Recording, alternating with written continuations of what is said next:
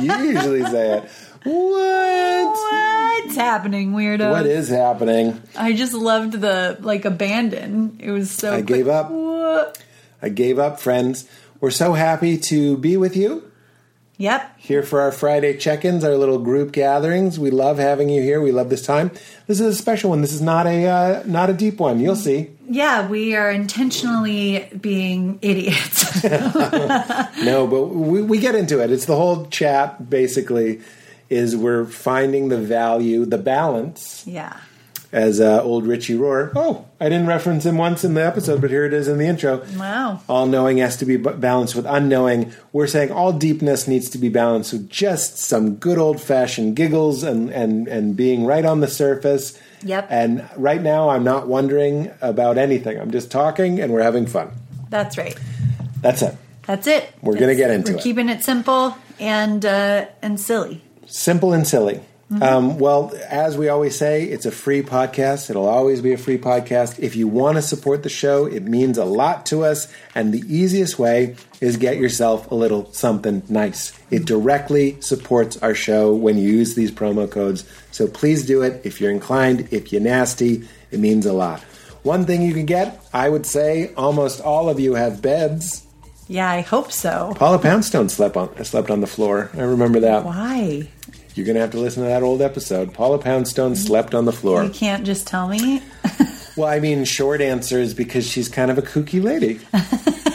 and a slightly longer answer, she's a kooky lady who, like, I mean, I didn't believe her when she said me, but she's like, I don't like beds. They take up too much space. They're not comfortable. I was like, all right. Okay. Wow. I- that was a little judgmental. I believe it, but it's not. That's not uh, typical, and she would agree. That's not typical. Yeah. It's for her.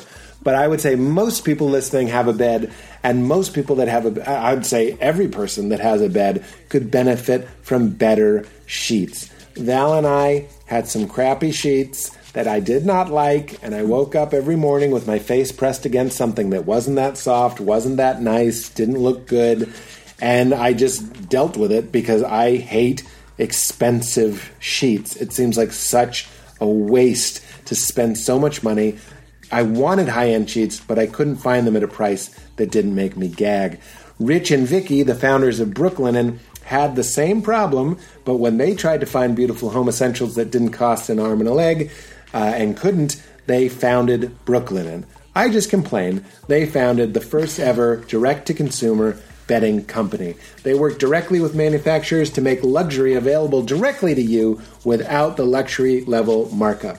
Brooklinen has a variety of sheets, colors, patterns, and materials to fit your needs and tastes. Brooklinen has over 50,000 five star reviews and counting. They're so confident you'll love their products, they even offer a 365 day, that's one Earth year, money back guarantee. Whoa. They even do more than sheets. They've got comforters, pillows, towels, and more. Wow. Even loungewear. Even thank you, Val. I Which I think- just know. I'm not reading that. Have you ever said to yourself, I love the fact that I have the same few pairs of sheets since just after college and I never liked them, but I just keep washing them every week or two and putting them back on the bed like it's totally normal? Well, stop it.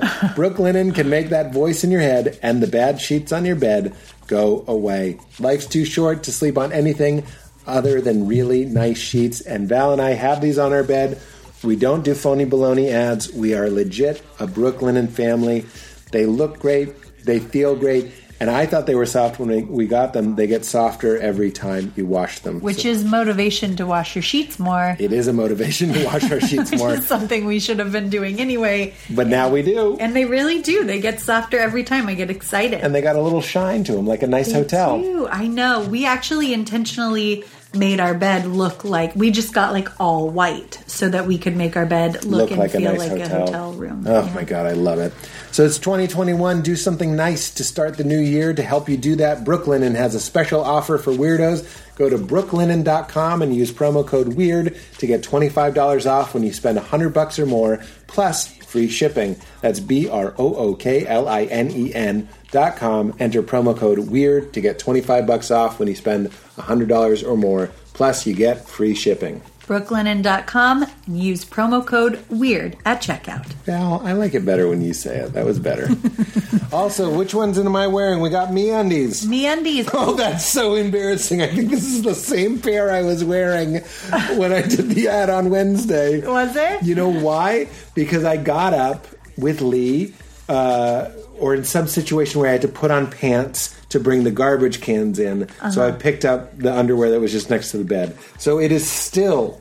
Shark. Oh, No, mermaids. Mermaids. You're you- saying sharks because my, my lounge pants. is sharks, and Leela s- says sharks now, and she bites the sharks. She bites my MeUndies lounge pants, and it's got to be a soft, soft bite. Also, we just got our Valentine's Day pair. Did you see that? No. It's, it's a there's your pair and there's some cheeky. What are they called? Cheeky shorts. The for for women for me. So we can have matching heart underwear. That's super fun and cute. It's time we stop messing around about funny things and talked about something really serious and important your underwear. That's right, we're doing it. MeUndies believes undies are something that should be yelled about from the rooftops or shown off, or shown off in mirror selfies for Instagram. Yeah? Okay, nice. They're not undie shy, so let's talk.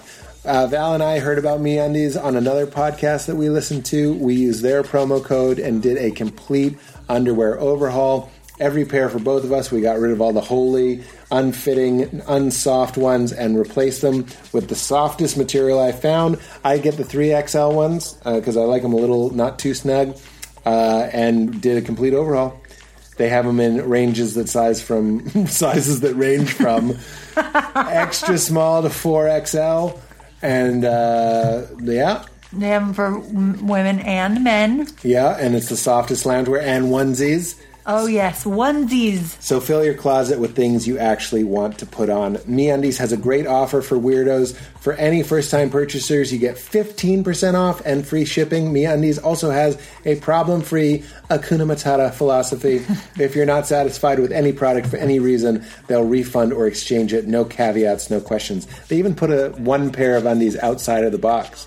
So you can try it on before you open the rest of them. Oh yeah. That's how the returns work. That's so great. Isn't that cool? Yeah. I'm also a member. You can become a the membership. So that's why we got the, the Valentine's Day undies Mm-hmm. or my Star Wars undies. You get 30% off when you're a member each order, and you get uh, early access to their most exclusive prints, like my shark pants. Yep. I know I always say this, but they also are a delight to fold. They're really easy to fold. They fold. stack nice. Yeah. They're like the material is so so like slinky and kind of smooth. Yeah. So they're really easy to fold. I'd say it's silken. It's Silken. Silken. Yeah. It's not silk, but it's silken. Yeah. And uh, yeah, super fun. I actually think they just upgraded their cut. I think they're slightly different than they used to be, and I didn't think they could improve, but they did. Go to meundies.com slash weird. That's meundies.com slash weird to get 15% off your first order, free shipping, and 100% satisfaction guarantee. meundies.com slash weird. Nice! and this last one is a real Val's pick. Hello, this is a Val's pick. I see boxes from Stitch Fix on our lawn, muchos, muchos, muchos. And basically, what Stitch, I didn't know, but it is like a personal shopper that makes it so easy to do online shopping, which we know can be daunting. You never know if things will fit, returns can be difficult, and you don't even know what store to start with. But this season, show your support of the show and let Stitch Fix, Stitch Fix, Stitch Fix. do all the hard work. It's so great. Makes me so happy when I see the Stitch Fix box on our doorstep. And it looks great. Thank you, so much. You so wear much. so much Stitch Fix. I wear so much Stitch Fix, and it's if you're like me, like I like having new clothes. It makes me feel way better about myself. Just like just makes me feel good and happy. Sure. But I hate shopping. I hate physically shopping. I hate online shopping. I really hate it, and I don't have patience for it. And Stitch Fix has been the solution for years. I've been using Stitch Fix for years. Wow. Yeah. Well, they offer clothing hand selected by expert stylists for your unique size, style, and budget. Every piece is chosen for your fit and your life, and it's the easy solution to finding what makes you look and feel your best. Try on pieces at home before you buy, keep your favorites, send back the rest. Stitch Fix has free shipping, easy returns and exchanges, and a prepaid return envelope is included. No subscription required. Try Stitch Fix once or set up automatic deliveries. You pay just 20 bucks for a styling fee for each box, which gets credited towards pieces you keep. No hidden fees. Never. Not ever.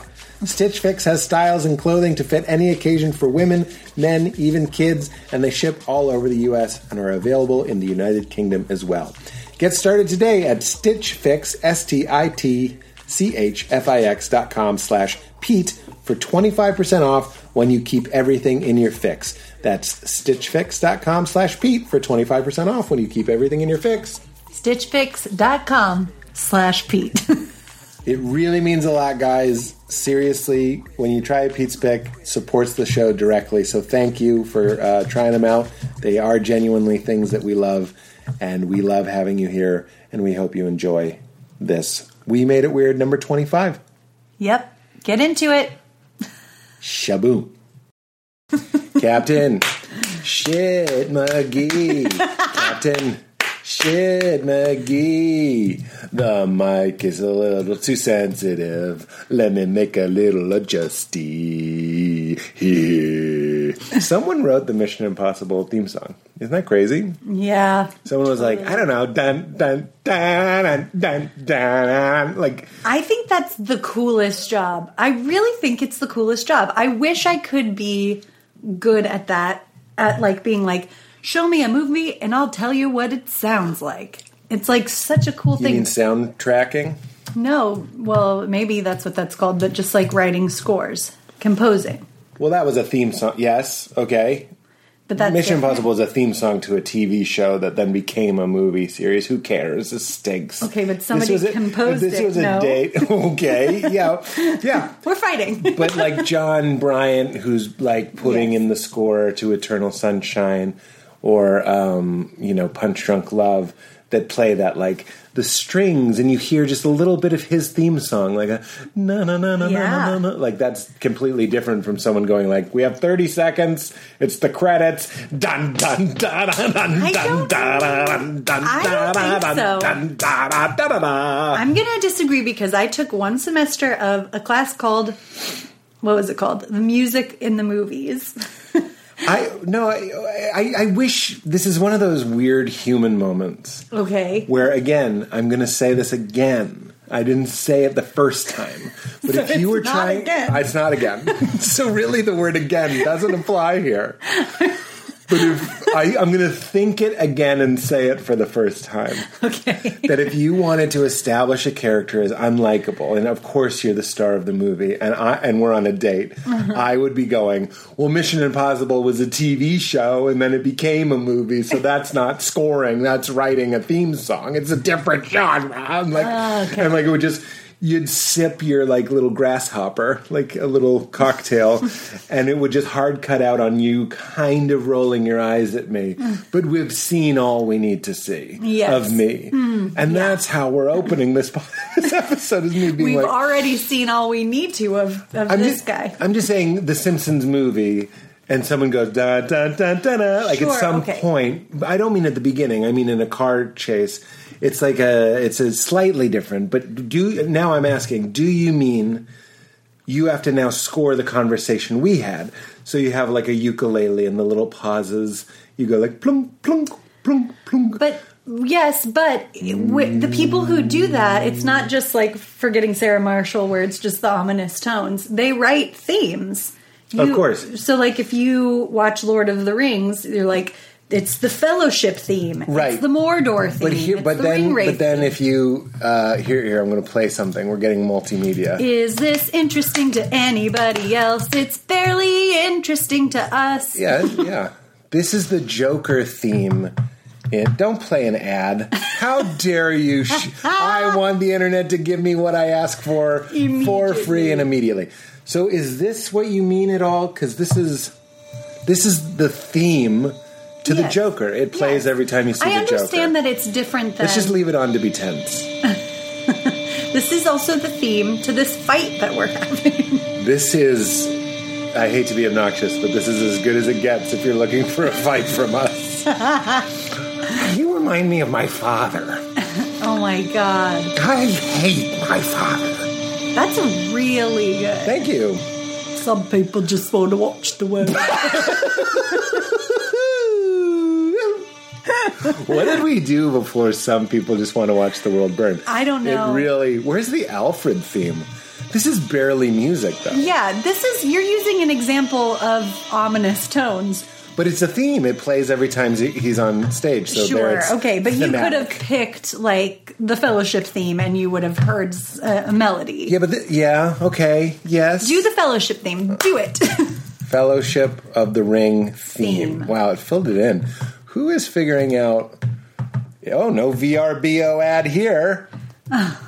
VRBO when Which Airbnb doesn't have what you're looking for. okay. Let's speak in Elvish. Le flonklin lutnumberhalin bolin. No, you don't have to. I'm just saying this is what it makes me think of. I know. I it's been so long since I've heard Elvish. Yeah, Yeah, now the hobbits are running. they're. This They look a little wrong. Looks a little wrong. This is usually when they're walking across like large green plains, It's New Zealand. New Zealand. So you want to do this?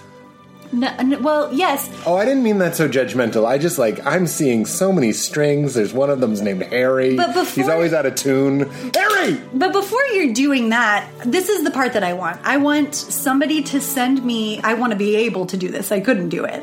But I want somebody to send me the shot of them walking across green plains and saying what, like, and have the creativity to be like, I know what this moment sounds like.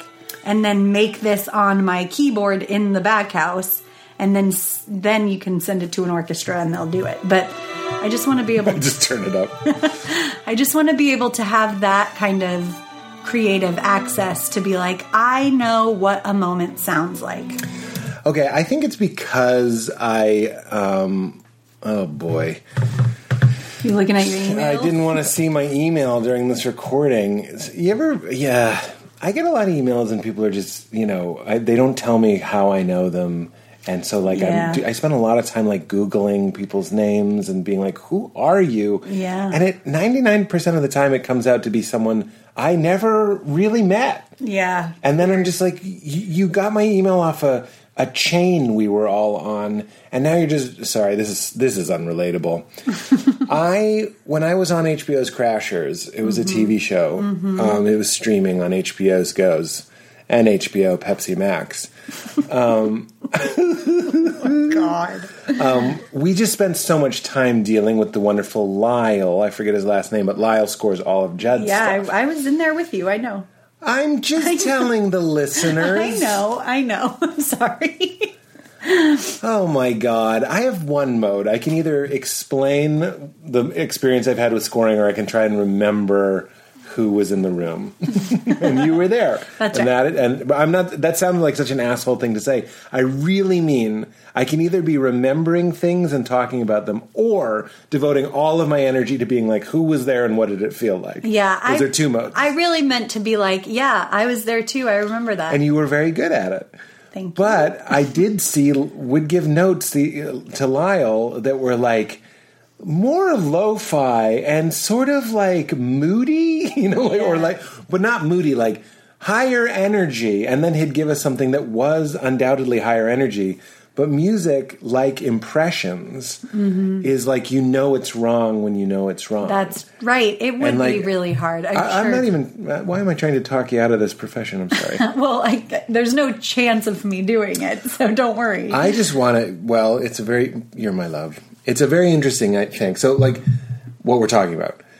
Michael Gungor, uh, our dear friend, was always like, we should get like people together and do like a new, uh, like canonize a new set of scripture books and like have a council like they did in Nicaea. yeah, he might still be into this No, idea. I know, and I, I, this tone and this candor I've already expressed to him. Mm-hmm. It's just a fundamental difference between he and I that I think is interesting. Mm-hmm. Is he's like, let's get Richard Rohr and Eckhart Tolle and Rob Bell and uh, and Byron Katie and uh, and Joan Halifax and all the greats mm-hmm. together mm-hmm. to talk about what's going to be in the new definition of Christianity or spirituality or whatever it is. Yeah. And my, to use Eric Andre's great line, my dick goes inside my body when people say that. I, I'm just like, my point is, your desire I foresee the notes and the conflict necessarily with the people, yeah. and you can get into like the pure energy of just like it would be so fun to be creative. Yeah. And I think Gungi is it's more extreme. Is like it would be so fun to like kind of like debate, and I'm just like, what and argue for six months yeah. about which chapters of the power of now are going to be in the canon or not like know. people i'm not proud of this part of myself but people seem like not worth the effort mm. again i'm reading not in a bad way but I, I, just don't want to get in situations where I have to like govern large groups of people and manage their feelings. That seems really overwhelming to me. Yeah. Whereas to some people like Gungi's, I think that's like life to him. He's like, oh yeah, oh my god, we had a big fight and then there was a meal and we reconciled. He and loves that. He stuff. does love. I agree stuff. with you about that because it's arguing. Uh, that I just or like debating or whatever, which it really is like his lifeblood. He's so good at that and he really enjoys it and yeah i would i would want no part of anything that's doing that but yeah you're you're talking about the collaboration part of it which is totally different uh, and I do in general like collaborating more, and I, I like do better collaborating. Mm. Whereas you quite famously like to work solo as much as possible. Yeah, and yes, and I'm not necessarily I'm not proud of that. I'm not not proud of it. Yeah, it just is what it is. Everybody, it takes it takes all types. But I'm, I'm reading, and I have such an affinity and a warmth reading Ram Dass's book, hearing about all the like communal living stuff. Like mm-hmm. they were really doing it before people knew mm-hmm. what a commune was. It was weird. Mm-hmm. I mean, I, I think people still think it might be weird but like they didn't even have the word commune in their right. vocabulary. And like it really, so many of Ram Dass's stories from the 50s, 60s, and, and uh, not really the 70s, but uh, the 50s and 60s into the early 70s are just like conflict after conflict. Like this guy didn't get along with this guy, and then they took acid together, and then they got divorced, and then I ended up with this person, and I'm just like, and then they called the cops because they were jealous about them. I'm just like, I'm out. Yeah, well, I can't. I can't. Well, I don't think Ram Dass really liked it either, which is why it was a story. I mean, do you think? I feel like the stories I've heard of of him talking about being with other people, he seemed to be more like you. Well, where it was like it was hard for him to be with other people. But the, okay, so I, I, this often happens that we end up not even just on this podcast, just in our lives, we end up talking about the mystery of me, and that's very generous. but I just want to say, like, I have, I've really discovered this during the quarantine: two modes, infinite potential and everything stinks. and that sounds like I'm, I'm, manic depressive, but it really it's much more balanced than that. But like mm-hmm. I just know when I've hit rock bottom, mm-hmm. and I know when I want to be alone. And I'm working with I think we all are, but I'm working with a lot of like energies, and those energies aren't infinite. Mm-hmm. They feel infinite when they're infinite, and then they run out, and then I don't want six people in my kitchen. Mm-hmm. well, yeah. Like it's fine if everybody like my fantasy, my my nightmare of a commune is that like I'm somehow keeping it together mm. you know like mm-hmm. like going out and and making money and it when you're like busting your hump it's not fun to come home and there's like seven hippies splayed on your Volvo getting a drum circle going because you're like, yeah, must be nice. this is this is why that, that makes so much sense. Of course, you're, that's totally valid.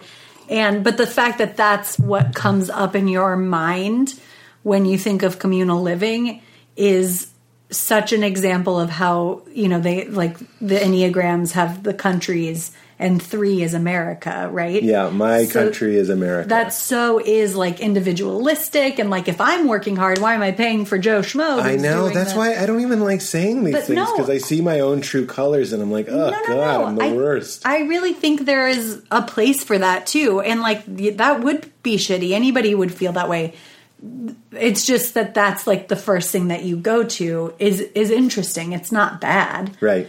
Um, and I I want to say like clearly, obviously nines. It's it is our country is undeveloped countries, which means we're still living in villages. So like my country is communal living. Well, if we had a commune, oh, sorry. Well, and I just want to say that when I think about having a commune, I think about very specific people that I would have a commune with. It's not like, and that's what I was going to say about the Ram Dass thing. It's like, yeah, they were all on drugs and like, and hippies and wonderful people who They we, were on who we so know. many drugs. But I feel like now we would choose like responsible parents that we would trust with our kid and people who are are good with the money and would you know what I mean like Right. you'd be so, we would be so selective Well- about Yes. like I want to choose I think I'm realizing in my 30s that I do love because before I was with you I always lived with friends basically. So I lived in like communal situations and I loved it.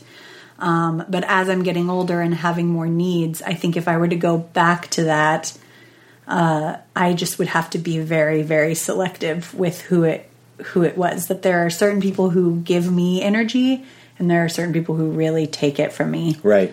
Um, well, we, yeah. Even if you're not living in a commune situation, I think that we all kind of realize that about our friends around this season of life. You know what I mean? Like it feels like in your 20s you're like I'm friends with whoever like gets drunk and is funny. Like I, I like seriously had I had multiple people who as I was getting inching closer to 30 in my life where I was like I actually hate that guy. Why am I? why do I live with him? Yeah. like why am I so close with him?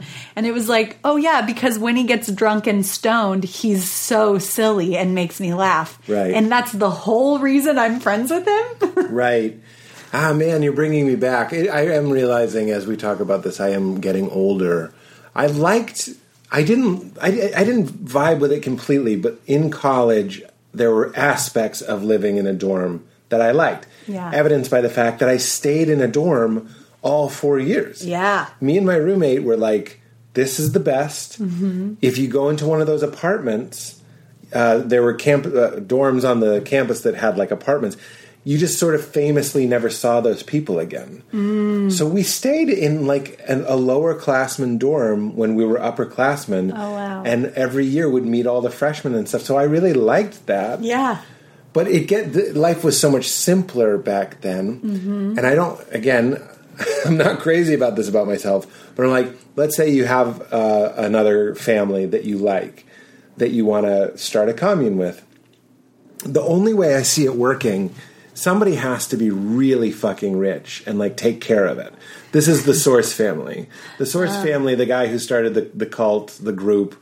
It, it's a cult. Uh, I, it wasn't like a violent or malicious or a nasty cult necessarily, Yeah. but the main guy was a self-made multimillionaire in the 70s Yeah. so they were able to like buy houses mm. and just like fuck off. You know what i mean? Like yeah. they weren't going like oh man we gotta sell our turnips by the highway man. They were just looking and this is where it gets sort of sketchy now you're casting it because if you own the land and you're letting hippies on Yeah. now you're like auditioning certain hippies like Yeah. like you well you don't want this weird guy with the hook hand or maybe i'm just saying like you might be discriminating a pirate Yeah. uh, but you're letting in all the beautiful people and then all this it's a different situation Yeah. but the, my problem is is like okay, we have another family, let's say, and we're like, let's move in with them. Let's get a place and we'll and we'll move in with them.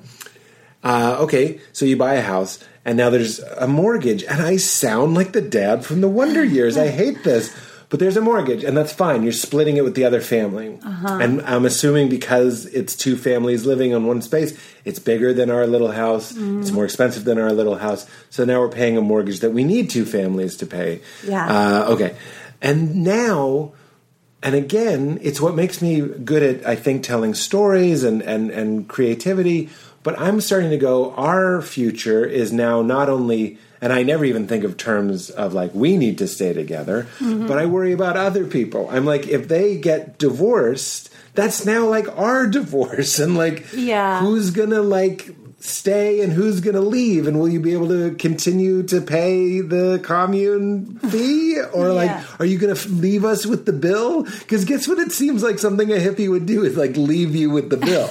I- just be like ah man mother guy is moving me in another direction. And you're like you co-signed this fucking document. And it's like i gotta go and smell some flowers dude. Wow, there's just there's so many assumptions happening here in this scenario. I love like when I think about communal living, I don't think about like a commune. I think about like people living together. Like I have so many other times. Like I had roommates. We didn't have a commune. okay So like nobody was a hippie, and everybody was had jobs and knew that they had they were responsible for their rent, and if they were going to move out, they were responsible to at least help us find a replacement and cover the rent. Like there's there's we're not like.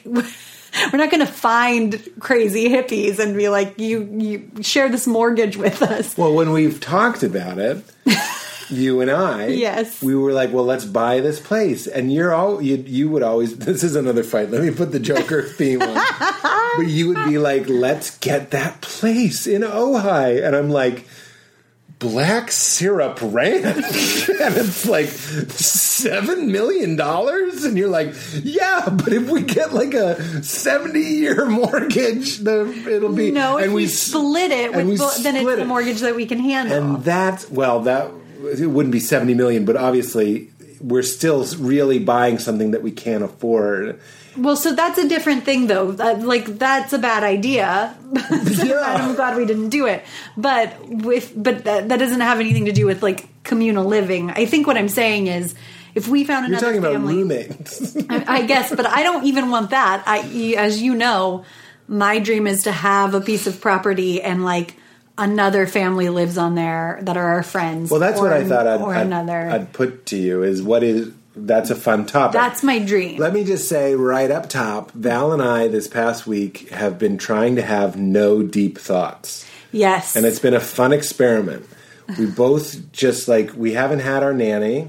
Yeah, Uh, I, and by the way, I'm aware that a nanny is a privileged thing. such a privilege. Um, she only comes twice a week, but those twice a, those it's basically at that point it's a babysitter. Mm-hmm. So we have a babysitter that we call a nanny because she's a grown woman. Mm-hmm. So we have some relief twice a week, okay, and that's really really important to us. It's not we don't have an au pair that lives in the guest house. That's not what's happening. So we haven't even had that because last week we told you. We had one of my talking through burps like Mulaney's bit I love that bit. We haven't had any relief. And Lee's been getting up in the middle of the night. Every night for at least a month. So neither of us have gotten a straight night's sleep. So even in, la- in a month. So even though last night you got up with Lee in the middle of the night, my body's so used to being up, I'll also just get up and be up for an hour Yeah. trying to fall back asleep. It really stinks. And you Yeah. start playing that game of like, this is your time. This is go go Go, sleep. go, go. go go. it's like there's a sleep sergeant and he's trying to push all of the paratroopers out of the plane Yeah. into the sleepy clouds Yes. and i'm just staying on the plane like i want to see where the plane's going yeah, well, because it's also the least like relaxing feeling is like, okay, come on, you have two hours, go go go go go. effing socks dude but like you and i what was the quote that you read somebody sent it to you or something it was like don't get too Oh lost yeah, where's your a fan sent that, um, but like uh, oh you don't have your phone fucking forget it I don't have my phone. But yeah, it was like like stop working on self, or you know, on self improvement. You're not an endless project. It was like put your gratitude list down so that you can actually go and live your life, enjoy your life every once in a while. And I've really been enjoying that. And we've just been spending. I, it started with a holiday. We were both just thinking a little bit too much. There's Yeah. nothing wrong with deep thinking. I'm sure we'll end up doing some at some point if we answer questions or try to talk about questions or whatever. So it might happen. I'm not saying that. But this past week, it started with one day. I was like, let's have our first annual No Deep Thoughts Day yeah. and we just sort of we talked a little bit about work projects and mm-hmm. we watched stupid movies and we Yeah. and we just it felt so good it's an amazing doctor strange style cloak like a heavy cloak that does magic. Yeah, It's a magic wow. cloak. Yes. It really is like Doctor Strange's cloak. Yeah. And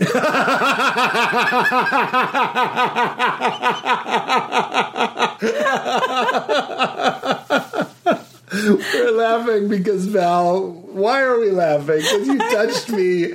I don't know. It's just, you were just like so, please. so much time spent on the cloak.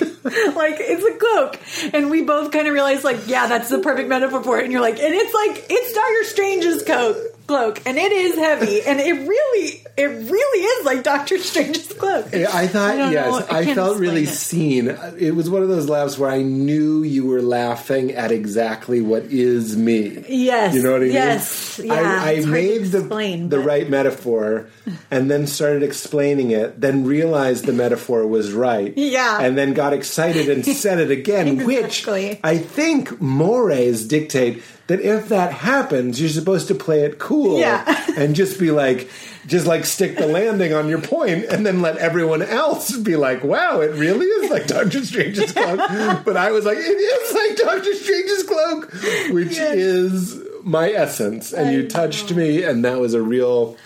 We call that an MM, a marriage moment. marriage moment. I love marriage that. moments. Um, but anyway, so taking that amazing cloak off, I know, and hanging it up felt really good. Yeah. And I've also been really interested in I kind of was like it's so funny because this podcast is is just like it, we could rename it deep thoughts only or something. Like this Yeah. this is that's what we usually are doing. Usually by this point, we've gotten into it Yeah. really deep, and we're talking about being puppets or something. Yeah, and you guys, like, we don't get a chance to really talk that much, but when we are talking, it, it it's the same. It's not like we're turning that on for the podcast. So we we can get into a mode where we are only like dealing with the existential weight of humanity. because that's sort of what we've been starved of. Is we have a week where all we're doing is taking care of the of baby Lee,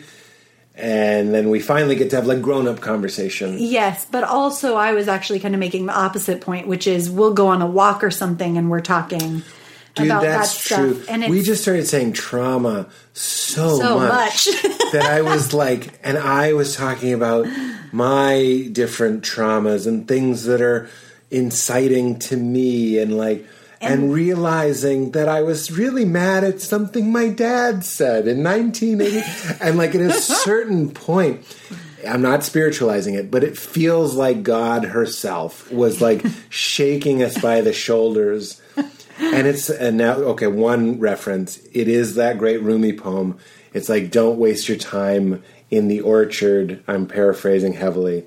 Wondering where the trees came from. Eat some fucking apples. Like Yeah. lay and take a nap in the grass. That's it. feel the sun. Listen to the birds. Look at the sky. Yeah. but all we were doing was wearing the cloak and, and really kind of there's a trip there. Yeah. i'm not putting us down but th- it's a real trip to feel like you know everything right. and you kind of have a, a little a web of answers for most things. Yeah. I'm not putting Pete and Val down. They're doing their best, and I know I can speak for myself. I know I've been on certain drug experiences, and I'm like, it's earnest. It's not Yeah. a power trip. It's not an ego trip. It's a guy trying his best, and that stuff matters, especially if you're on certain non-specified drug experiences, and and you're really kind of brought into the the harsh light of awareness filling your your mind and your and your heart with good things matters. That's always what I come back with. I go, Yeah. it matters to talk and think about that stuff. Yeah. It's not just go around and whistle and just be fine. But now I'm going like you should spend some time walking around and whistling and being fine. Yeah, it's t- it's totally a balance. And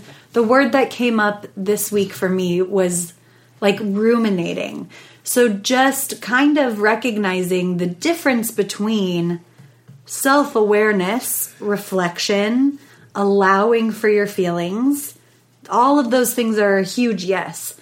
But then at what point are you just kind of kidnapping and like and ruminating in swimming i just i told my therapist who came who introduced the word ruminating i was like i want a job like i i want something else to think about i have been swimming in my own bathwater all pandemic. Again, that's a privilege. It is a privilege to be able to get to think about this stuff and to heal.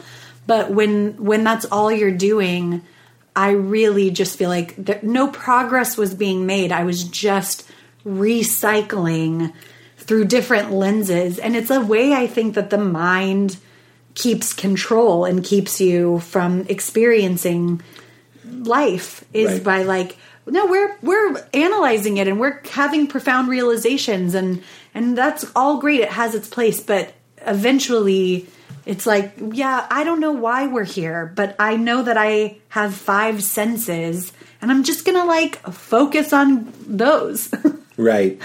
and just I- giving myself delights I think well, I think it can be spiritual materialism and spiritual bypassing and all these things. Meaning, even though I, I will say again and think again that um, really spending some time every day wondering what is this, having having some some awe and reverence Yeah. and a little surrender and some humility. These are all good things. But like it can become another thing.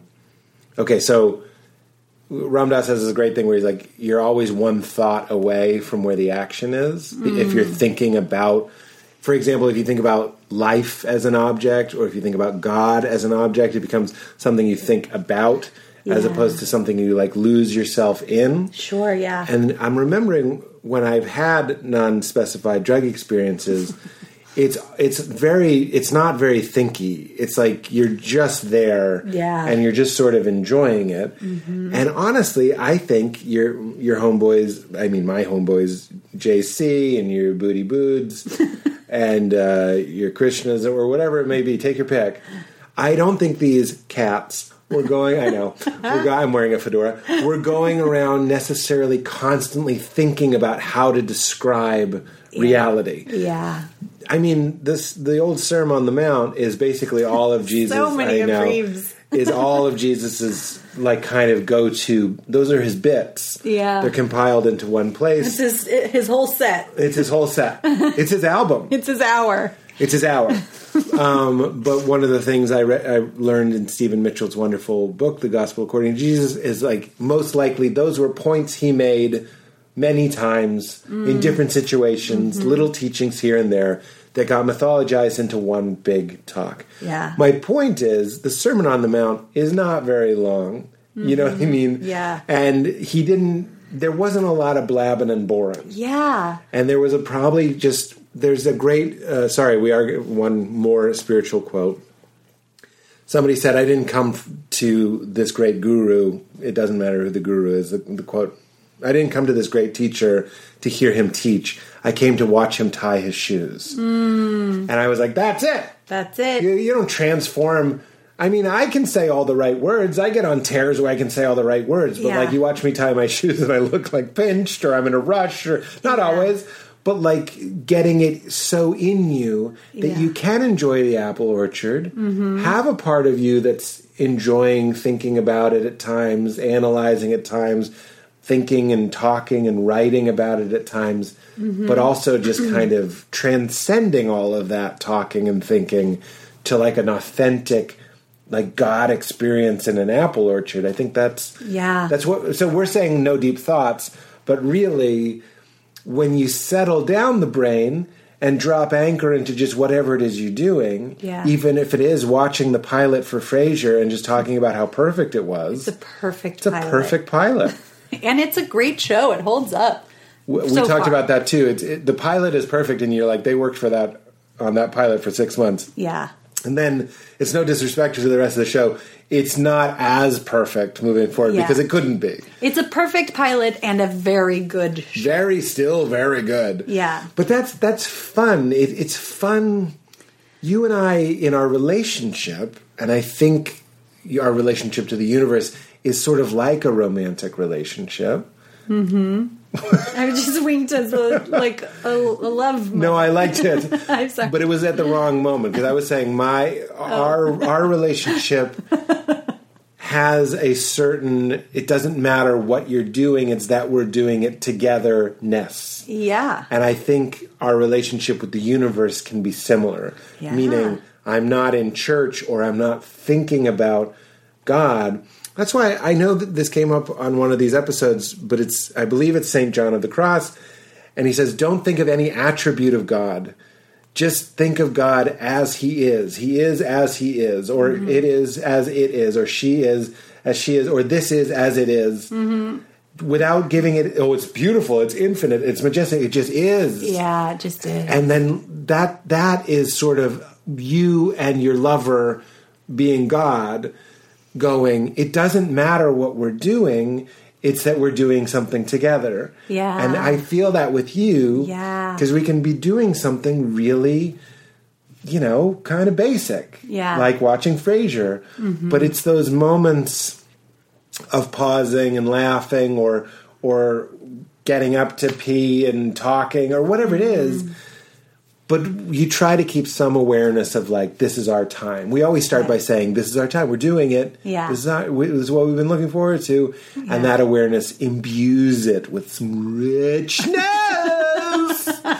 richness. what if I was Steven What's Tyler? happening? Like I have a new song. Imbuse it with some richness. and, and Joe Perry is like, no. no, no. How is Joe work. Perry not Slash? Who is Joe Perry? More importantly, He's the guy in Aerosmith who looks like Slash. Ah. Um, yeah, I think all of that's true, and I just keep saying to myself whenever I like, because obviously I have tendencies to be like, how, what, how am I feeling and why, and what is this, the nature of reality? How does what I'm feeling reflect uh, in the nature of reality? It's basically that, just over and over, uh, and I'll just say, keep it simple, stupid. I love that you just you did remind me of Jane Lynch. I know I said that a lot. God damn it! It was funny. I liked it. She's one of the funniest people ever. Keep it simple, stupid.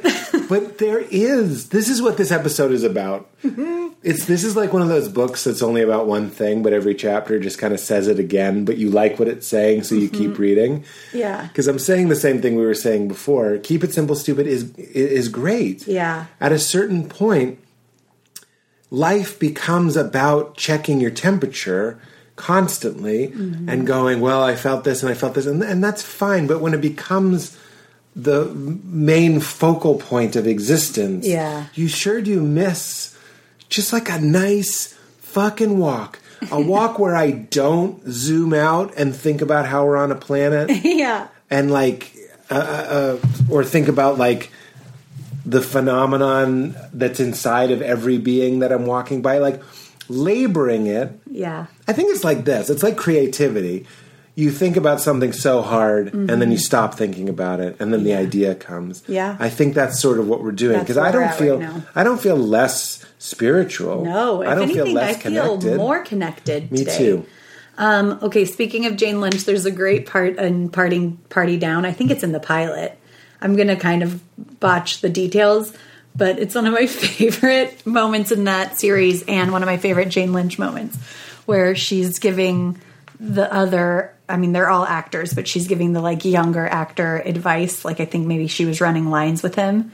And she's like, Here's what it's all about. You gotta commit. It's like what Steven Spielberg said to me on the set of blah blah blah. You should be committed.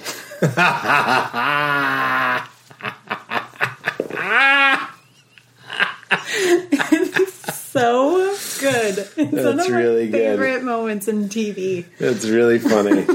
you should be be committed. committed. That's so good. It's just a perfectly well written joke.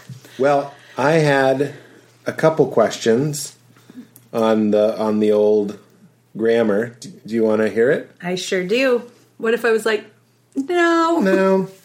Well, we're doing a silly Billy, Yeah. and it's just nice to check in with you guys and let you know what we're up to. we we love these like deep the deep questions i feel like they're so good uh, and then every once in a while somebody will send like a fun silly question and those are really those i feel like uh, almost have are more likely to get answered just because sometimes we can't go into the depths of The depths of hell. yeah. And we're like, it's like, what's your favorite? This is from Anna. Anna says, Pete, and you made it weird. She means we made it weird. Sorry to correct you, Anna. Right out of the gate. But she's right. It is under the you made it weird. But she means number 24. Listen, edit this out. and as Todd Glass says, then edit it back in. You and Val were talking about being present in your body, i.e., go out and get purposefully drunk. And that made me think about my daughter. She's four and a half, and for about a year or so, she talks about a past life. Before Jason was my daddy, Shell was my daddy a long, long time ago. wow. Shel Silverstein? okay, sorry. Oh my god. This is where the sidewalk begins. uh, then she wrote, whatever. That's an interesting thing. You say the most interesting thing ever. You're like, whatever. oh, then she said, I'm used to it by now. Oh, she knows what she's doing. cool. Very she's being cool. funny. But she's recently been experiencing sensory issues. Can't put on clothes without immediately taking them off, saying it hurts, gagging when there's a strong smell. That made me think she's having a hard time getting used to her little body, sensory overload, whereas we have to turn it on. Oh, that's interesting. We have to, like, figure out how to get back in our bodies, but this kid, at least, and Leela too, are, like, so in their bodies Yeah, yeah, yeah. Um, scientifically speaking, yes, but also spiritually. She's definitely evidence of the mystery, not just the fact that she's here, but in the otherworldliness that is so commonplace for her. Mm-hmm. She's read my mind a couple times and seen a spirit. Could have been a dream, who knows. Anyway, you guys elicited an aha moment for me, and I wanted to share. I think that's so fun. Wow. She sounds so magical. Youngest podcast guest. Oh, I- yes. I want to meet her. She sounds so cool. I, you know, I was thinking about this when I, when I, When I. imbuse it with Rich. Oh my god. Can we just turn the radio off? Oh, I wish I could. Okay, well, well, go ahead. Okay, somebody tried to take my Kit Kat. Hell. You tried to take my Kit Kat just then. And I had my guard I down. know, because this is what you're doing with the Kit Kat. Okay. You're slowly unwrapping it. You're smelling it. You're putting it in your shirt for some reason. Kit Kat kind of smells like there's a berryness to it. There's like a berry flavor to Mm. the chocolate. It's so. It's been so long since I've, I've It's a good one. had a break. Okay, real quick. I always wanted to have a baby, and I when I had that baby, I always wanted to ask that baby when she or he could talk, where were you before this? Mm-hmm. Now we have a two year old who can sort of talk. She says, "Come on," which is Mm-hmm. She really says, cute, I'm gonna do ya." and she goes, "Daddy, get back here," which is really cute. She's so cute. She's right the now. best. Hashtag miss you. Oh, it's I been- miss you. I miss you. I miss you. Blink 182. Oh. But now that I know what it's like to have a child and how long you have them before they could possibly Yeah. understand a question like, where were you before this? Mm-hmm.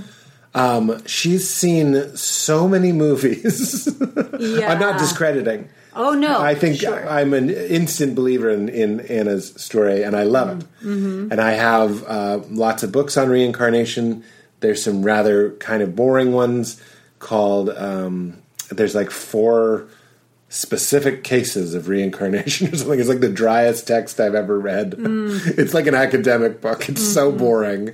It's someone someone basically being like the dimensions of the ghost were two cubits by seven centimeters. You know, it's so boring. Yeah. Uh, I wish that was funnier. Um, but if I asked Leela, where were you before this? And she was like, I lived in a magical place. Like, it, it could be like Onward. It could be like Up. It could be Yeah. like Soul. It could be, specifically, Soul is ruined. Yeah, that. yeah. Um, anyway, was that interesting at all? Yeah, I Edit think- it out. I think that is interesting, but I but I have heard other about uh, and have known other kids who do have like really clear answers for for where they were before, and I think it, I totally buy it. I I first of all I want to say like what a great mother this woman is that she's like yeah, okay, sure. Your daddy was Shell, cool. And then also that you had the like attunement to I love the analysis of like the sensory um sensitivity is getting used to the her little body. I think Yeah. that makes perfect sense. And yeah, isn't it interesting that we have to like get used to these bodies and then we're in them and then inevitably usually something happens uh, where we dissociate and then we have to get I mean, I feel like I'm getting used to my little body again because I've only really been embodied for the last 3 years and when I say that I mean there are plenty of times of uh, dissociating. So yeah i can i can sympathize with that. And actually i've noticed that i have more sensory sensitivities too. Like i'm very aware of like my hair on my neck and my and like s- some kind of cloth that doesn't feel good. And it, i think it's probably because i just was so out of my body that i didn't notice those things. Yeah. leela is the same. She hates clothes. She wants to be naked all the time. She doesn't care if she's cold.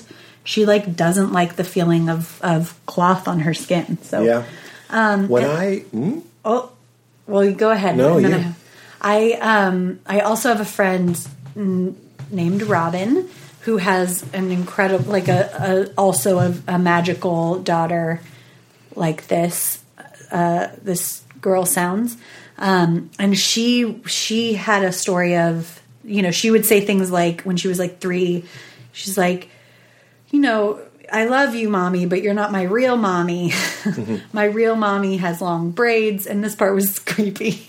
she goes, she has long braids, and um, she takes baths with me, and she has no nose.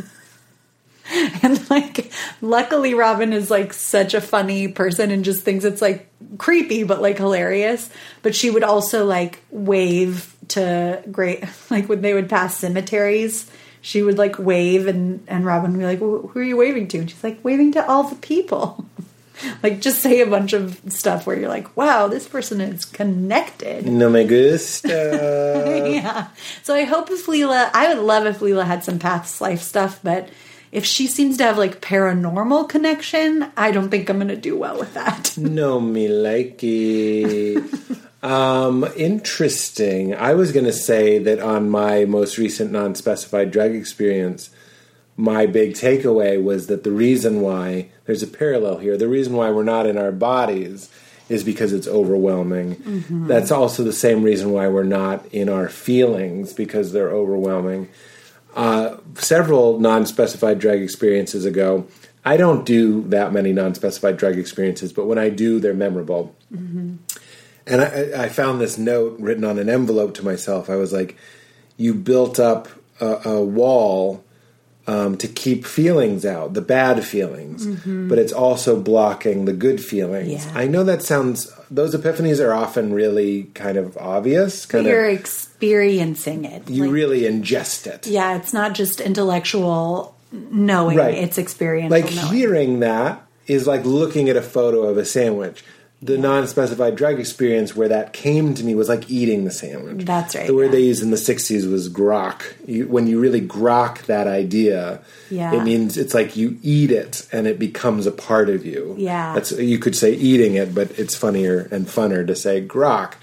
Um, I've never said it in conversation. That would be too much. They did it once on Mad Men where he goes, and what you know grok is, and I was like, that's a little, uh, I don't know, that's a I little too know. much. Yeah. Anyway, um, the, so blocking out the so why are you blocking out feelings is because they're overwhelming to you. And why do we sort of like how you can get used to a chronic pain? Mm-hmm. after my first wife and i split i had a psychosomatic pain in my balls. And i remember that my doctor said we really should figure it out because what the body will do is it'll just get used to it. And i thought that was interesting because i was like well what's the harm in that? Yeah. And I guess if it's not like a degenerative thing, there isn't really a harm in it. But you don't just want to get used to it. You'd like to cure it. You'd like to fix yeah. it. Wow. So what I noticed, oh, That's just so true of I think this is the point you're making Of feelings. of your emotions. of yeah. feelings and emotions, Yeah. it's the same shit, and also sensory feelings. Yeah. uh, where it's like so the last time I had a non-specified drug experience, we were in the car. I know I probably already said this. I just couldn't believe how many times my stomach was like tensing up Yeah. because a car going 70, somebody's and I see them and they're texting just gets a little too close to us and we're so used to it. Yeah. And that's what our emotional lives are like. We're so used to these jolts of like anxiety, stress, happiness, joy, boredom. It's like constantly channel surfing. Yeah. That we just sort of numb it all out and we numb our bodies. And the more we get into it and feel more like Leela or this little baby, um, you do start to notice like, holy shit, these things are really sensitive instruments Yeah. that we've that we've turned into heads. And Alan Watts, I've quoted this many times. He's like, we're all just floating behind our eyes, and the rest just sort of dangles. yeah. And I think that's so funny. That's how we look at our bodies in the West. It's just like we're we're just brains with eyes, and the legs and the arms just sort of bring the brain into different rooms. Yes. And the rest just dangles. but the very notion, so good. Such a good point and impression. Um, it's Dees. I I totally think that that I mean that's exactly it. And that also ties into kind of no deep thoughts where there is an ebb and flow, just a natural ebb and flow if you are exploring embodiment for the first time. Um where even following your for me, I'll just speak for me, following my body's pace uh, when I can do that, I notice that my body will like send up some pretty extreme feelings. And if I just like kind of process those in real time, it might feel overwhelming a little bit, but then, or uh, let me just say, even if it's not overwhelming, it's just intense. Uh, I usually then will get a break. Like my body will naturally give me a break where it's not bringing up extreme feelings it's like and i think that's what's happening right now is we had the covid scare which we shared about last week and uh, so we were kind of in i was in a very stressful tense place for about two weeks and it was just yesterday i think or maybe the day before that i finally felt like i was kind of coming the clouds were parting a little bit. And that's when you were like let's do no deep thoughts. And i was like perfect. Yeah. and uh, and I uh, I can feel my body is responding to the like all right we're gonna take a little break we're not gonna do some deep healing right now and just like just watch Frasier and and snuggle And guess what? Life can be. This guy always calls me twice. Some people have figured out that my phone's always on Do Not Disturb and they call me twice. I name thee Sam! Um, it is Sam. real Um, name Real name, real betrayal. Oh yeah true betrayal What if he's calling me? Okay, that's my point. I was going to say, like, real life can be stressful enough Yeah. without also wondering what is this infinite spark that's animating me. yeah So I had a pitch this week where I was pitching a movie to a network or a you know a, a platform, and afterwards I was just like so vulnerable. Hmm. Like I, I I don't know if you guys can relate. I'm sure you can. It's a little bit like a date.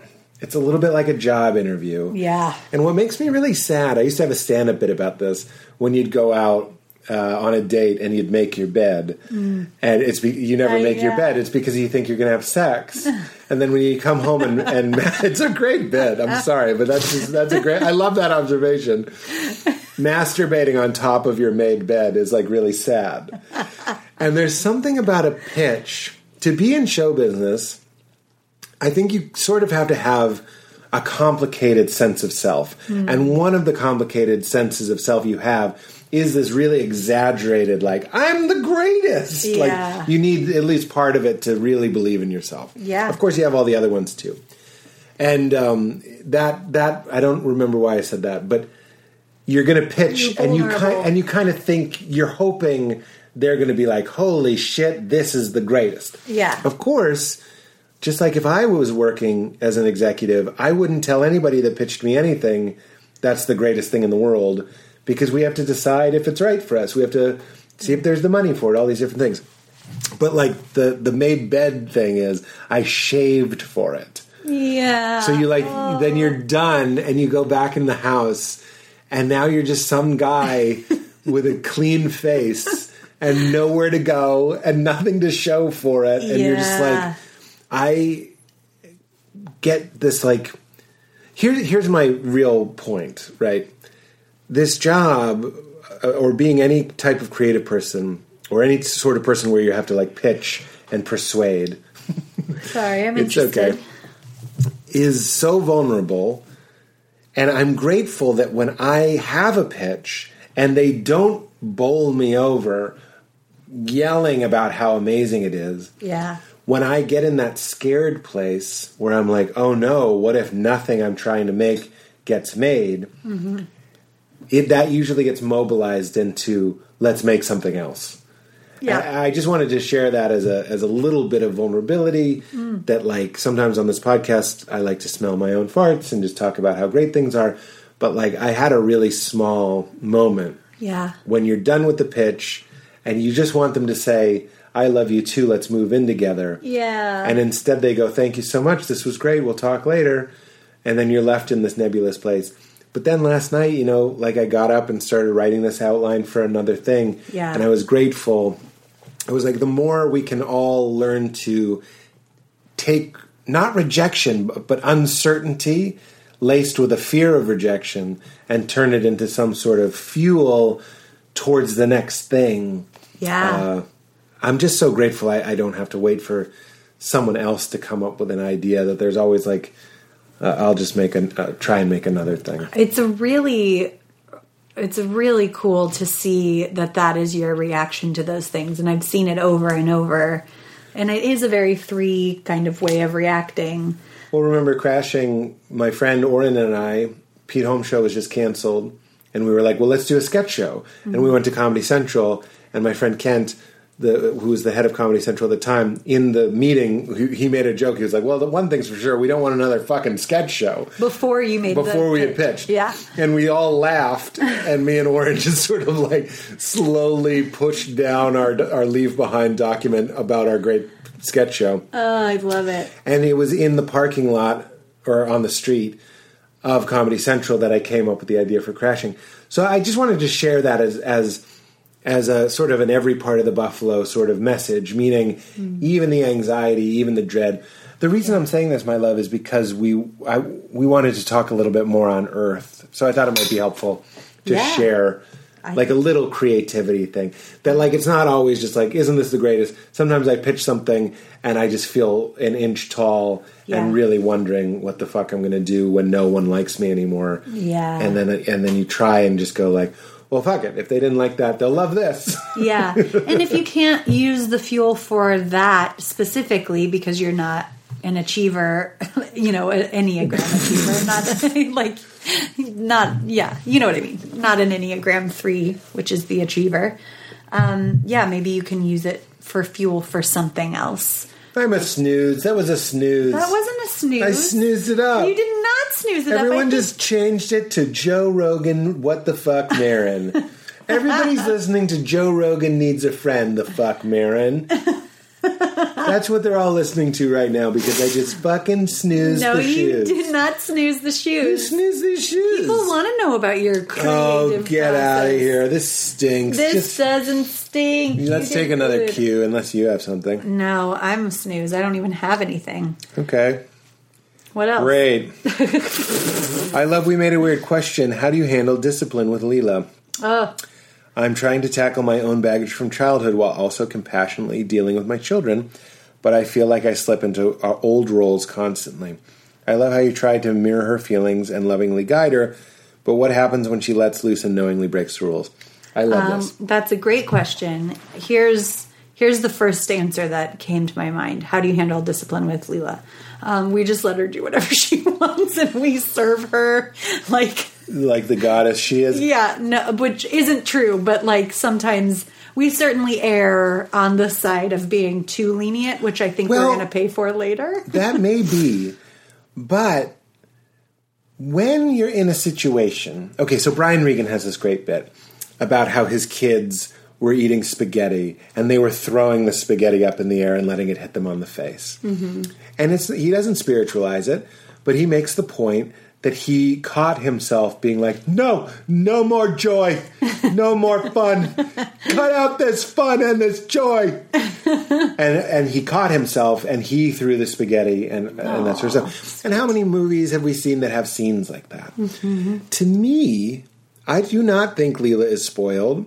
Um, I don't think yet. she's spoiled. We keep an eye out for that, but I'll tell her to put something down, mm-hmm. I'll say please, and this could have something to do with her, just the way she is, you know, her personality. Mm-hmm. But like she'll cock her arm back to throw something, and I say please don't throw that, and she and she doesn't, and I'm like mm-hmm. that's not. You know the girl and the the princess and the frog. she that's like- doesn't or she doesn't doesn't? throw it. She does Yeah. not throw it. Okay. What I'm saying Sometimes is she does. Sometimes she does, of course. yeah. I'm trying to say that I think what we're doing might be working, and that's the only that's as firm as I'll get on it. I have no uh-huh. idea. Uh-huh. But if Leela's in the tub and she's splashing, of course, any parent can relate to that. Mm-hmm. But she's having such a fun time doing it. I really think all I can say is what's beneficial to me mm-hmm. is asking myself what model of reality am I um, enforcing? Mm-hmm. You shouldn't splash in the tub. Okay, the ground shouldn't be dirty. Yeah. Okay, it'll get moldy. That's true. Mm-hmm. And then I'm looking where the water's going. It's going all on tile. It's a two second once with a towel, and it's done. Yeah. I usually, if I am going to discipline her Mm-hmm. or tell her firmly that she can't do something, usually she can't watch TV. Mm-hmm. Um, it's it's because I've taken the time to wonder: Am I just playing the role of parent? Mm-hmm. Am I just sort of arbitrarily holding up this idea that we're all sort of collectively agreeing to that like children should be seen and not heard or whatever it is? Or is she right? Yeah. and i'm really struck by how often she's right. Like w- when you're driving through a tunnel you should yell to hear it echo. Like she's right. And like i mm-hmm. think she can feel that. But I, one other thing i just want to say when i get up in the middle of the night and i'm really tired and i took a tylenol pm because i couldn't fall asleep and then she woke me up in the middle of it and i'm so grumpy and she won't let me sit down with her and she mm-hmm. won't let me lay on the couch with her. I just have to hold her in my underwear in the house and it's so cold. Yeah, I just was like, it gave me such understanding and humility and compassion for parents that like sometimes snap and like get frustrated. Yeah. Um, usually, uh, I'm good about keeping it in, but the feeling is still there. The, Yeah. the old pattern, like he's saying, is still there. To be like, well, what do you want me to do? Yeah. you know, and Yeah. and sometimes it comes out in a whine or a pout or whatever. um, what do you think, my love? I um I think that I agree with you about that. I do think in general we're finding that like or I feel like maybe you are going to be the more lenient parent, Hey. which is great. You need to have one of those. Um so I the I am I'm just going to start by saying I am really learning about this. Like I'm the one that will um, and I'm I'm saying it takes both types. So so I don't expect you to do this too, but like I will read books on like what to do um, because I don't I do want to make the right choices and I want to be very intentional about. I'm not going to like free ball something as big as discipline. Um, so I do recommend No Drama Discipline by Daniel Siegel and Tina Payne. Um, also, they wrote The Whole Brain Child, which is is also really great. Um, I haven't finished No Drama Discipline, um, so I can't really speak to that uh, that method. But here are some things I will say.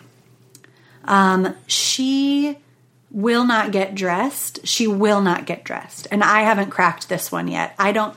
I don't know other than bribing her with pacifiers and pouches. I don't know how to get her to do something that she refuses to do in a respectful way. So that's what I'm. If anybody has advice on that, I, I'm happy to take it. But to keep her from or to react to her doing something that she's not supposed to do, um, I've noticed just naturally, kind of what you were saying. Like for example, she she went outside our gate yesterday, and she was gonna walk down the street with no shirt and no shoes on, and um, and I just this is how I reacted. I don't know if this is right, but I just not firmly, but like seriously gave her the opportunity and choice. So I know choice is really important for two year olds, especially, and for this one especially. Um, so I just said, Leela, you you we can go on a walk, but you can't go with no shoes on, we have to come back in and get shoes on. So do you want to get shoes on and go for a walk or do you want to go inside? And then she kind Yeah. of was like, a walk. I, like she just wanted to walk. And she started to walk. And I said, Leela, stop. You cannot go outside without mama. Do you want me to come and pick you up? Or do you, or are you going to come by yourself? Like, will you mm. walk towards me? And she walked, she like thought about it and then she walked towards me.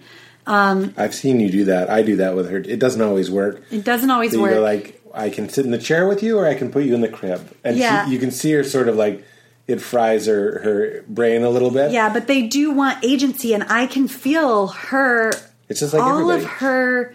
She's meant to test boundaries, so like boundaries are so so important. I say that to her sometimes. I go, "Are you testing boundaries?" Yeah, she and wants to you- see what'll happen. And if you don't give her a boundary, then she's just going to keep testing it and testing and pushing and more and more and more because that's her job. She's trying to find where the wall is. Right. So it's so. like a mime.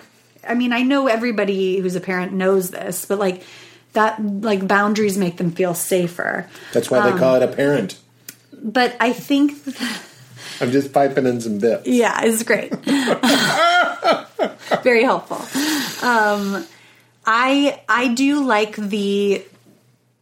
I mean, I I listen to Unruffled uh, podcast, which is a RIE Method podcast. I don't subscribe to like any one belief system or method uh, fully, but what I'd like about RIE is it's not really about like punishing and and no drama discipline is about this too it's about like what's going to teach them the lesson not what is going to get revenge on them for not listening That's to me exactly what I'm saying. Yeah. What game am I playing? Mm-hmm. Am I trying to make you bend to my will because I say don't splash and you're disrespecting me? yeah Or can we like find a higher truth? yeah that in this instance it is okay to splash and hopefully that'll lead to a relationship where when you say stop she knows you mean it yeah that's Don't right run you out the don't door. you don't overuse things like stop that's what i mean i'm not going like we don't say like i've seen Yeah. some parents be like that's re- like you can't blow raspberries at me like Yeah. they can be that way Another example is she throws she has a little sandbox and she'll throw sand at us. And um and it's just like the classic I'll say, "Okay, you can play in the sandbox, but you can't throw sand." And then she'll do it again. And then I, and then I'll give her another option. I'll go, "Can you throw it in the sandbox? Can you can you throw it in this little container in the sandbox?" And she'll do it and then she'll throw it again and I'll say, if you throw it one more time, we have to close the sandbox. Mm-hmm. And she'll do it, and we close the sandbox. And she actually almost never cries because, she saw reality happen yeah, I told her something would happen, and then it did. And I think there's, I can sense her feeling comfort in that. I know I've said this before, but it's like she's on a very strong acid trip, and then this like angel came in and started explaining the rules of the dimension that you had slipped into. Yeah. and like it's very comforting if you go push this button if you want to smell lavender. you know what I mean? Yeah. So But I will say she's only two and a half. People say that three is really hard. Oh, one more thing about it. Sometimes I think she is trying to push boundaries also because she does have a lot of energy to release and she like wants to have a tantrum. So if she's having a day where everything is like you say no and she's doing it, I'll, will even say at this point, are you, do you need to have a big cry? Like she's grabbing my phone, which she knows she can't have. I think so that I will take it so that she has an excuse to have a tantrum to release all the feelings. So it's, you can't lose even though tantrums are excruciating.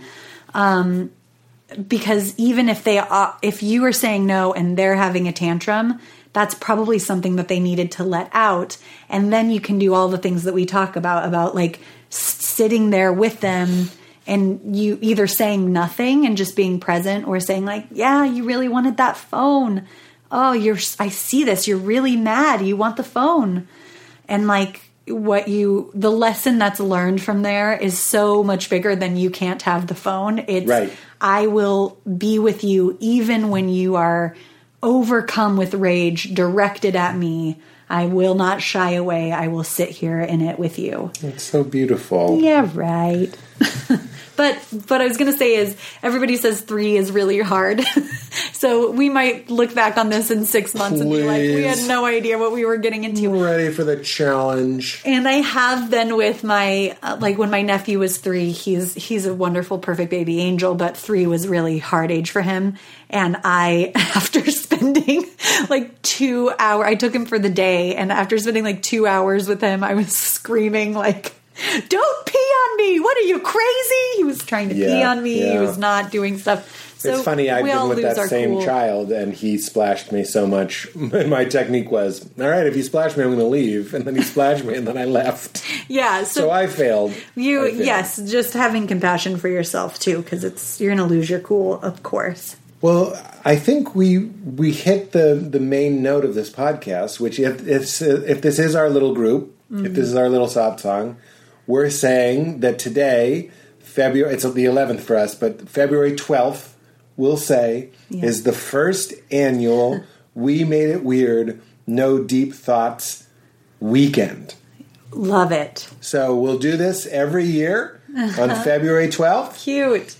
and uh, we're inviting you to do it with us. Mm-hmm. It's like let's stop thinking about life and let's just participate in it and enjoy it as it comes. Yeah. and not worry too much about. Don't get me wrong. Next week we'll be back Yeah. with all the deepness you can handle. I was gonna say, so I think saying to yourself, "Keep it si- simple, stupid," is is funny and like in the spirit of this. And then also, like my mind has been, it was getting really, really existential, where I'm like, "Oh, what is this?" Like not enjoying the wonder of the mystery, being like, "I want to," I like, this is freaking me out. Like, what is this? and um, so I've started to say to my mind when when I think that. Wouldn't you like to know? I love that. Let's go. uh, yeah. Wouldn't you like to know? Wouldn't Just like play little playful statements you can say when you catch yourself ruminating or or going too deep, deeper than what feels good. Um, just like keep it light, breezy, funny, silly, uh, and that's it. and keep it crisp. No, I wanted to. Kevin O'Neill. Uh, it's not personal, so I'll say his last name. He uh, he sent us a poem. Oh, Kevin. Kevin, Kevin. Kevin. Kevin. Hi, Pete. And Val assumed, but it was to my account. I just finished listening to We Made It Weird. See, we number twenty four, and wanted to offer some empathy and encouragement for you and sweet Lady Val. In particular, in response to the feeling you two were discussing right before she shared her lovely poem, and he spelled it out P O E M. Thank you. When Val was talking about not feeling dipped in all the time, it made me think. I haven't read this, by the way. Okay, So what if it's just like, let's get a hammer and kill a bird? Kevin. Uh, Kevin. when Val was talking about not feeling dipped in all the time, it made me think of part of this other poem from Buddy Wakefield. I want to know someone named Buddy Wakefield. yeah, it sounds like a hoot. And I wanted to share it with the two of you. Thank you, Kevin. It is the lands. Oh, sorry. Kevin, can you read it a little better? Uh, it is the. Is not even close. Oh my god. If the landscape ever feels too beautiful to bear, you got to remember to remember that you can't sink your teeth into everything. Hand off your sink to the astronaut thoughts. Hand off your sink. That's what it says. Hand off your sink to the astronaut thoughts. Let them lift you higher. You fat cheek top of the morning mornings, balloonatics. Be gentle with yourselves. Don't get so caught up in your failures that you fail to celebrate their honesty. Of course you failed. You're doing it right. Oh, that's so great. That's so in line with No Deep Thoughts. That is the official poem of the first annual We Made It Weird No Deep Thoughts weekend. Woo! Every February 12th weekend, starting now, brought to you by Buddy Wakefield, Kevin O'Neill, Valerie Chaney, Leela Jane Chaney Holmes, and strangely, not me. I'm just kidding. not allowed. I'm not allowed. Uh, well, thanks, guys. We're going to have our date. Yep. Uh, I hope this was it, it felt as good to you as it did to us. It is like a cloak. It is like Doctor Strange's. Maybe we should watch that. oh, I'd watch that. I don't even like that movie. I'd watch anything with you. That's my point. Oh, love it. All right. Key. It's like Iron Man, but he's like kind of into meditation. Yeah. I like him in the Avengers. Okay, let's watch that. Look, if Cumberbatch wants to cumberbond this podcast, he's welcome any cumber time. if Cumberbatch wants to cumberbond my tits. Oh, oh my god. okay. Uh, my friend in college used to call Matthew McConaughey Matthew McCum on me. Oh my god. good. It's very That's good. genius. And it really it's a perfect person to do that with their last name. All right, all right, all right. Okay. Okay, guys. Keep it